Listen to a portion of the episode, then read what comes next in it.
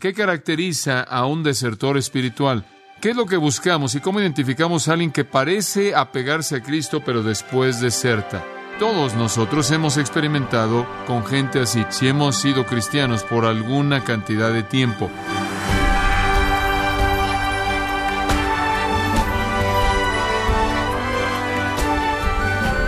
Usted bienvenido a este su programa, gracias a vosotros, con el pastor John MacArthur.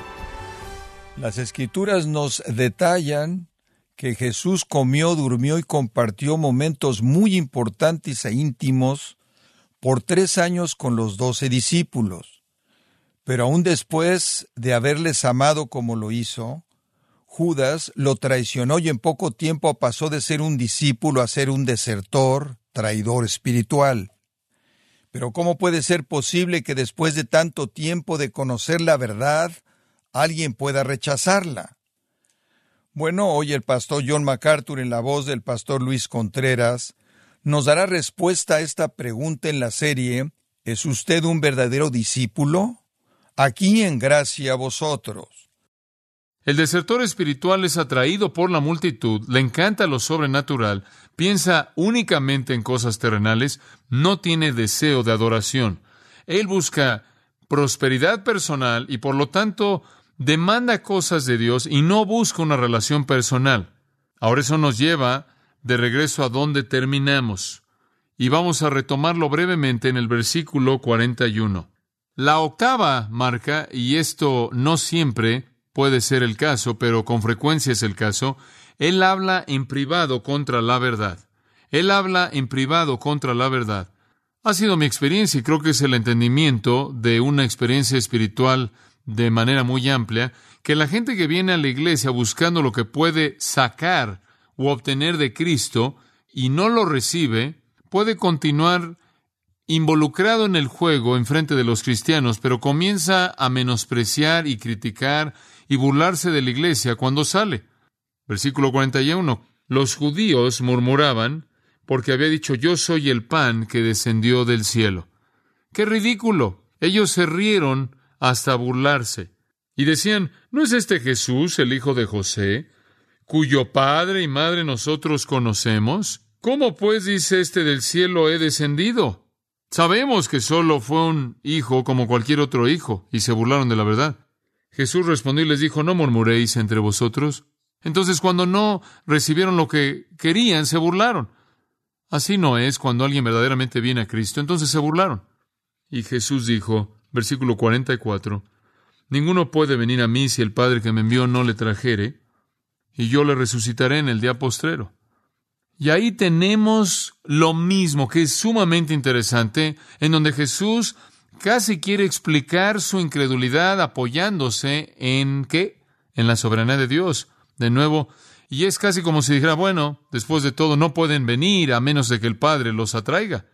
Digo, es casi una manera de decir, bueno, Aquí está la respuesta para entender cómo es que me pueden rechazar. Aquí hay una explicación para entender cómo es que puedan decir que no. No parece haber alguna explicación razonable, pero la hay, y es que no pueden venir de ninguna manera a menos de que el Padre los traiga. Y si el Padre los trajera, entonces vendrían y se quedarían y yo los resucitaré en el día postrero. Él no discute con ellos, él no dice, bueno, si insisten, permítanme hacer algunos trucos más, permítanme realizar algunas maravillas más. Él no dice eso.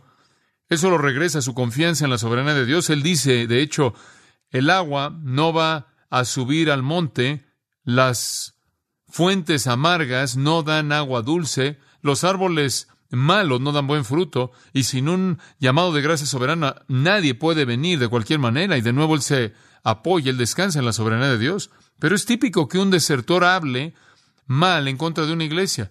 He experimentado eso muchas, muchas veces. La gente viene y, hombre, quieren obtener lo que quieren y vienen y están con la multitud y quieren ver lo que Dios va a hacer y vienen con sus metas personales para que Dios haga lo que ellos quieren y cuando Dios no hace lo que ellos quieren que haga, entonces comienzan a burlarse. Y me llegan a mí las palabras en muchas ocasiones de gente que vino por un tiempo y después comienza a hablar mal contra el ministerio porque no se les dio las pequeñas cosas que tenían en su lista. Un desertor también se caracteriza y si está siguiendo esto, número nueve en una lista, un desertor también se caracteriza porque no tiene hambre de la realidad divina, de la verdad divina. No tiene hambre de eso. Observe el versículo 45, lo cual realmente es una cita de Isaías 54, 13, pero es una cita representativa de muchos profetas. Jeremías, Joel, Miqueas, Sofonías, Malaquías, todos enseñaron lo mismo y esto era común entre los profetas. Y entonces está escrito en los profetas, Isaías 54, 13 se cita como representando a todos esos profetas, escrito está en los profetas, y serán todos enseñados por Dios. Así que todo aquel que oyó al Padre y aprendió de él, viene a mí. Como puede ver, él dice, aquellos que vienen son los que han sido enseñados por Dios, han sido enseñados por Dios. Esta es una frase hermosa, es igual a ser traído por el Padre. Versículo 44, el Padre los trae. Versículo 45, el Padre les enseña. Es como si dijera, todos los que el Padre trae, Él los enseña, y a todos los que Él trae vienen y Él les enseña y ellos aprenden. Entonces los verdaderos discípulos vienen a Cristo y aman la palabra. Tienen un hambre de realidad divina. La atracción de la elección está conectada con la verdad divina viniendo a través de la palabra. Y entonces podemos hacer la pregunta de manera muy simple. Hágase esta pregunta. ¿Cuál es el anhelo de mi corazón? ¿Acaso es el anhelo de mi corazón un hambre por el pan de la palabra? Si es así, entonces esa es la marca de un verdadero discípulo. Si esa no es el hambre de su corazón, si el hambre de su corazón es de prosperidad personal, ganancia personal, el engrandecerse a sí mismo, entonces eso es característico de un desertor espiritual y cuando usted no recibe lo que quiere, se va a ir, se va a ir. Subráyelo. ¿Acaso su corazón tiene hambre por la palabra? ¿Es suficiente el pan del cielo? ¿Es suficiente para usted ser atraído por el Padre y después ser enseñado por Dios? ¿Oír la verdad y aprenderla? ¿Ese es el clamor más profundo de su corazón? Y alguien viene a mí, recientemente recibí una carta de alguien que dijo, dejo su iglesia porque quiero ir a un lugar donde pueda tener una experiencia. Entiendo eso. Algunas personas quieren ser enseñados por Dios. Algunas personas quieren tener una experiencia. Y cuando no están sintiendo lo que quisieran sentir, no están recibiendo lo que quisieran recibir, se van. Entiendo eso. Y creo que en un sentido usted sabe, me siento mal por eso, pero en otro sentido creemos que la prioridad es la palabra de Dios. Observe el versículo 46. No que alguno haya visto al Padre, sino aquel que vino de Dios, éste ha visto al Padre. En otras palabras, en el versículo 45, él habló acerca de aprender del Padre y él quiere asegurarse de que nadie piense de que hay una manera posible de ver al Dios viviente. Entonces, él en cierta manera añade el comentario, ninguno realmente jamás ha visto al Padre excepto el que es de Dios, él ha visto al Padre. Y él lo ve a través del ojo de la fe. Cristo es el que revela la vida eterna de Dios en sí mismo. Dios se comunica a través de su Hijo.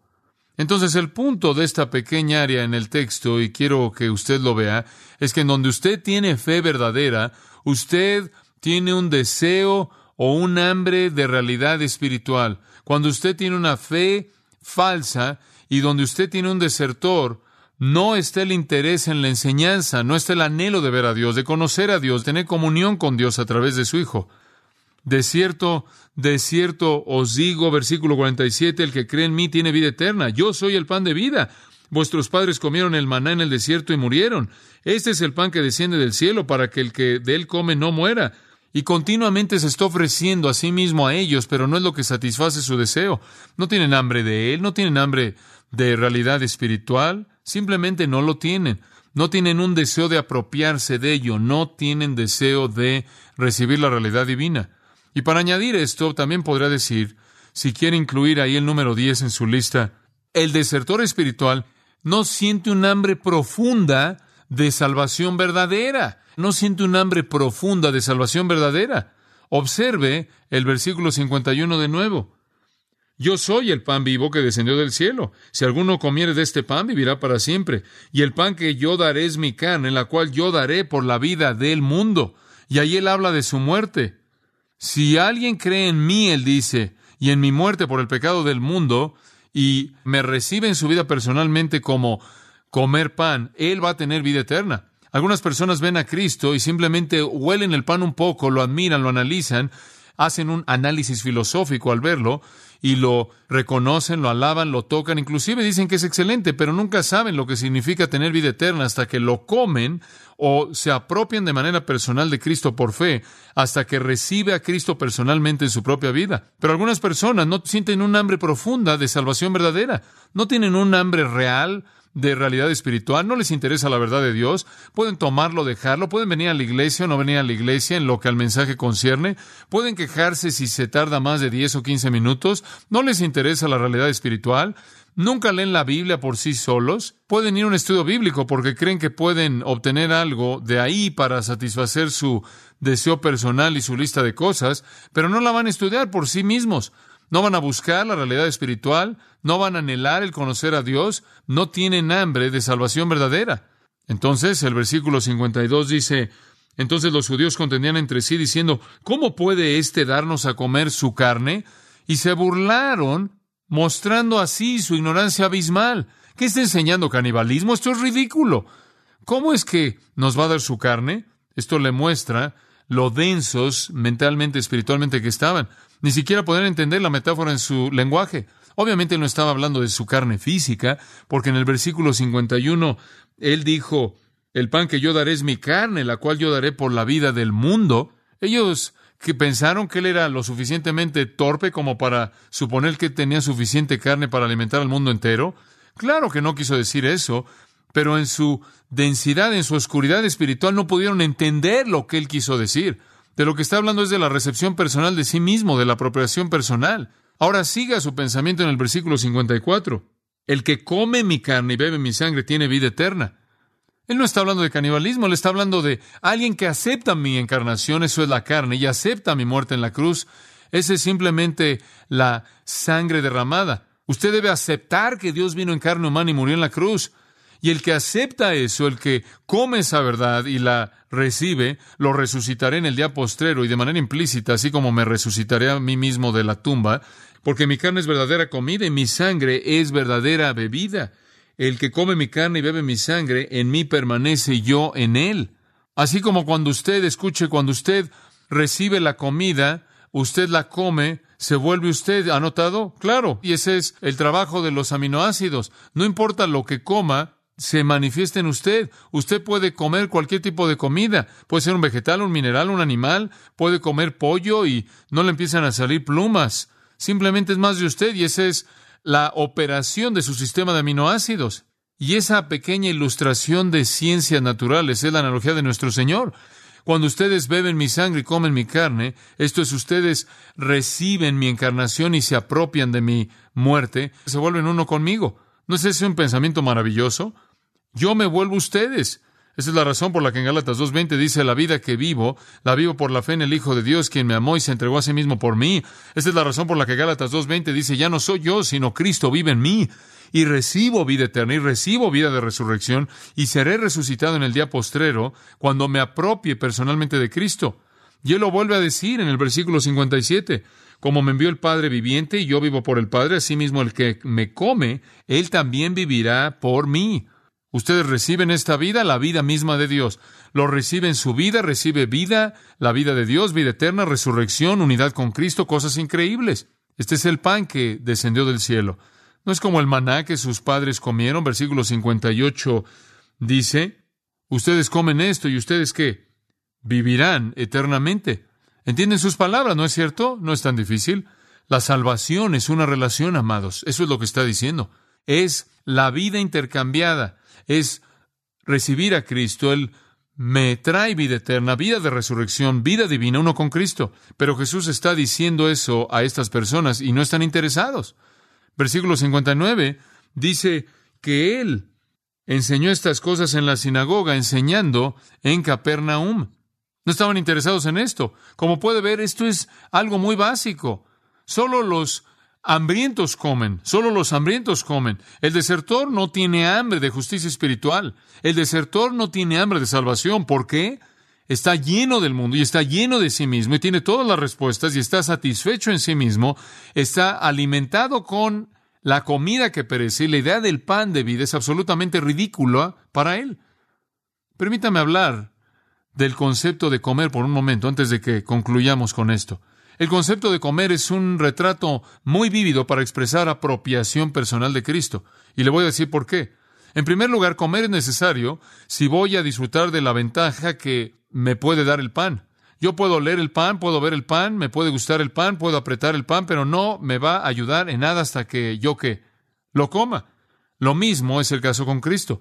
Usted puede admirar a Cristo a distancia, puede en cierta manera tocarlo y decir, no es maravilloso, no es el hermoso, no es eso maravilloso, hombre, creo en Él, es algo grande. Pero no es sino hasta que usted lo recibe en su propia vida, lo recibe como su propio Señor y Salvador, al Dios viviente en carne humana y acepta su muerte y resurrección para beneficio de usted, que se apropia de la ventaja que el pan de vida intenta darle. Entonces, comer es una analogía muy apta. En segundo lugar, comer siempre responde a una necesidad percibida, a una necesidad percibida. Esa necesidad se llama hambre.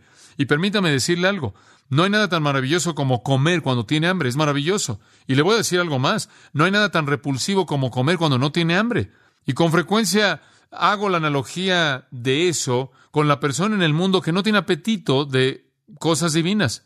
Usted puede metérselo si no hay apetito, pero cuando un pecador ama su pecado, cuando un pecador está lleno del mundo, satisfecho de la carne, lleno de la comida que perece, el pensamiento de verdadero pan es ridículo, repulsivo, es nauseabundo, se burla de él, lo desprecia, aleja a Cristo de sí mismo. No es sino hasta que un hombre está quebrantado por su pecado y despierta ante la realidad de su condición perdida, su falta de propósito en la vida. No es sino hasta que un hombre o mujer percibe su vacío, su soledad en frente de Dios, el hambre intensa de su alma que clama por salvación, no es sino hasta que experimenta eso que va a comer con pasión el pan verdadero.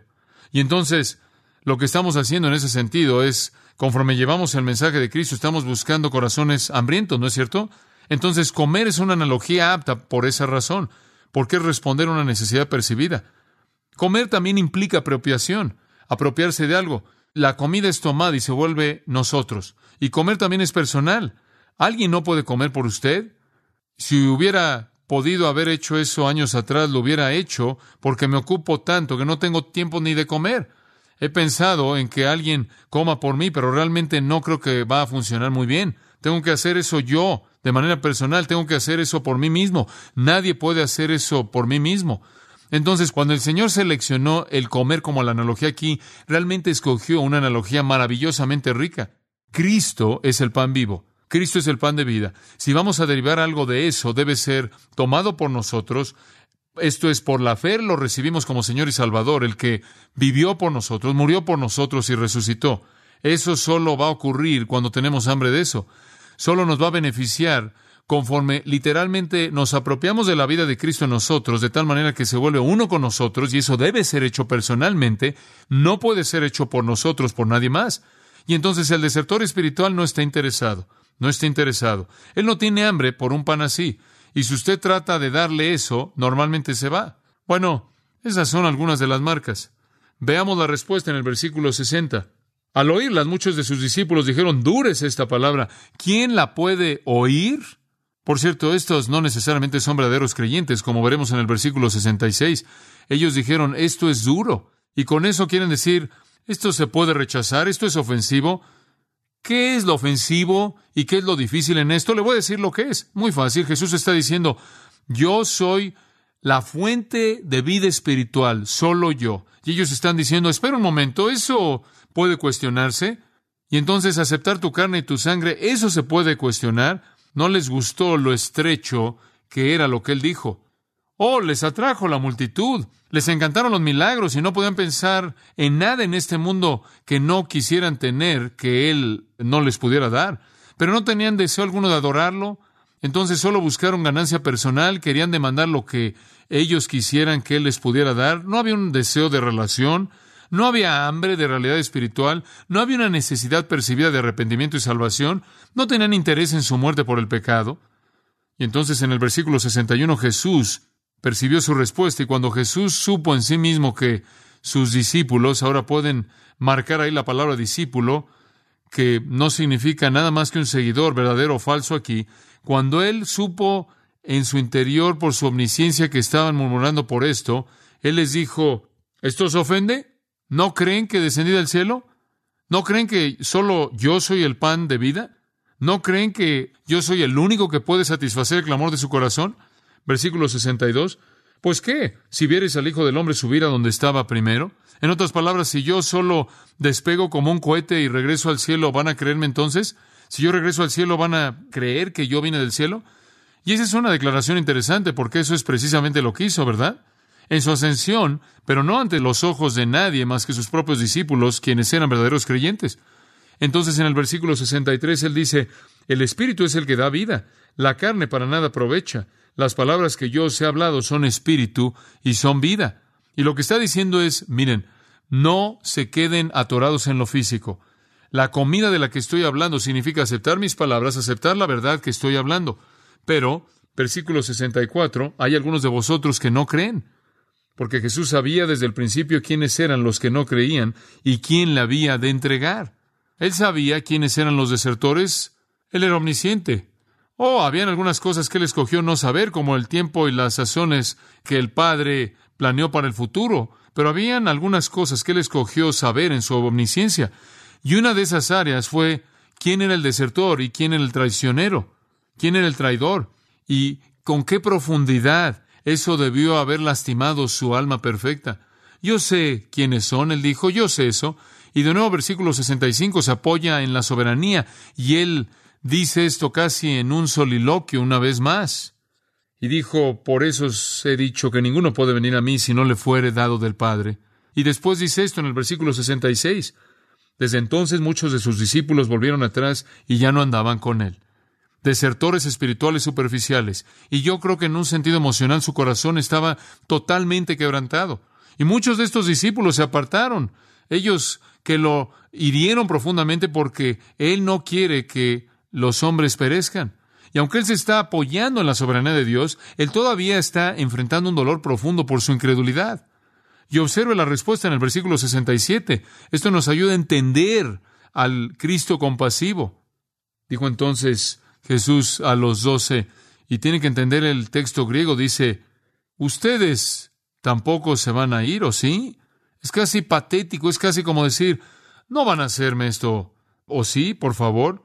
Es main en el griego y espera una respuesta negativa y entonces lo expresa de esa manera, ustedes no se van a ir, ¿verdad? Y el dulce Pedro responde, Señor, ¿a quién iremos? Tú tienes palabras de vida eterna. Él sabía él sabía que no estaba hablando de comer su cuerpo y beber su sangre, él sabía que estaba hablando de recibir su carne y su sangre, y él sabía que eso significaba recibir sus palabras, su verdad. Y Pedro responde, no por sí mismo, ¿a quién iremos? Y él incluye a todos esos discípulos genuinos que todavía quedan.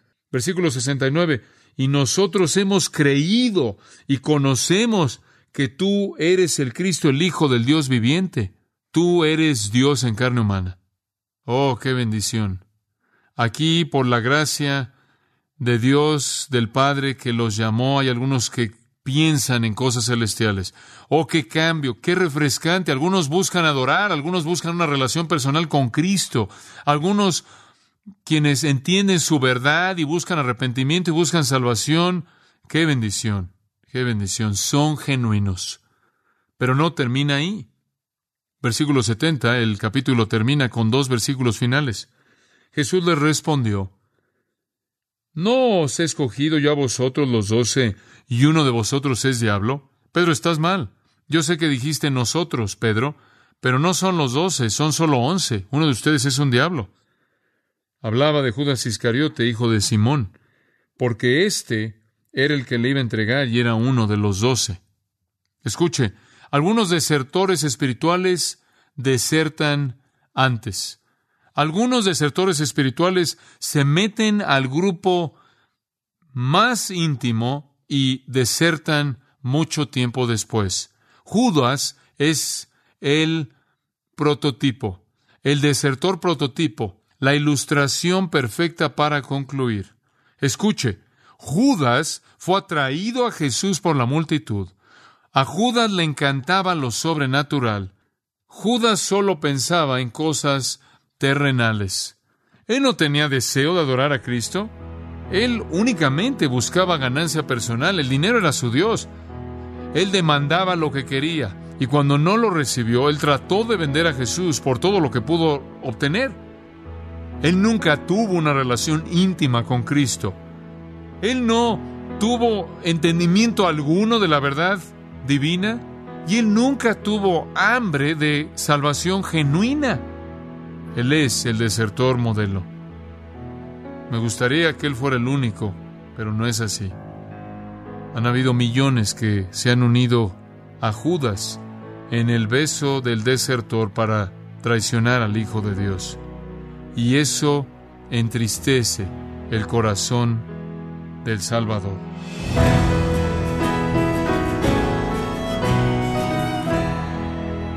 El pastor John MacArthur ha concluido esta importante serie acerca de las marcas de los desertores espirituales. En la serie, ¿Es usted un verdadero discípulo? Aquí, en gracia a vosotros. Estimado oyente, en este mes que celebramos más de 500 años de la Reforma, quiero recomendarle el libro El llamado de Cristo a reformar la Iglesia, en donde John MacArthur examina las siete iglesias en Apocalipsis y nos ayuda a entender el mandato de Jesús para que su iglesia sea doctrinal y moralmente pura. Adquiéralo en la página de gracia.org o en su librería cristiana más cercana. Recordándole también que puede descargar todos los sermones de esta serie ¿Es usted un verdadero discípulo? así como todos aquellos que he escuchado en días, semanas o meses anteriores, animándole a leer artículos relevantes en nuestra sección de blogs, ambos en gracia.org. Si tiene alguna pregunta o desea conocer más de nuestro ministerio, como son todos los libros del pastor John MacArthur en español, o los sermones en CD, que también usted puede adquirir, escríbanos y por favor mencione la estación de radio por medio de la cual usted nos escucha en gracia a vosotros. Es importante conocer no solo el país y ciudad de donde usted nos escucha, sino también la radio. Para quienes contactan nuestro ministerio por primera vez, pueden solicitar una copia del mensaje de promoción sin costo alguno, un mensaje por oyente únicamente.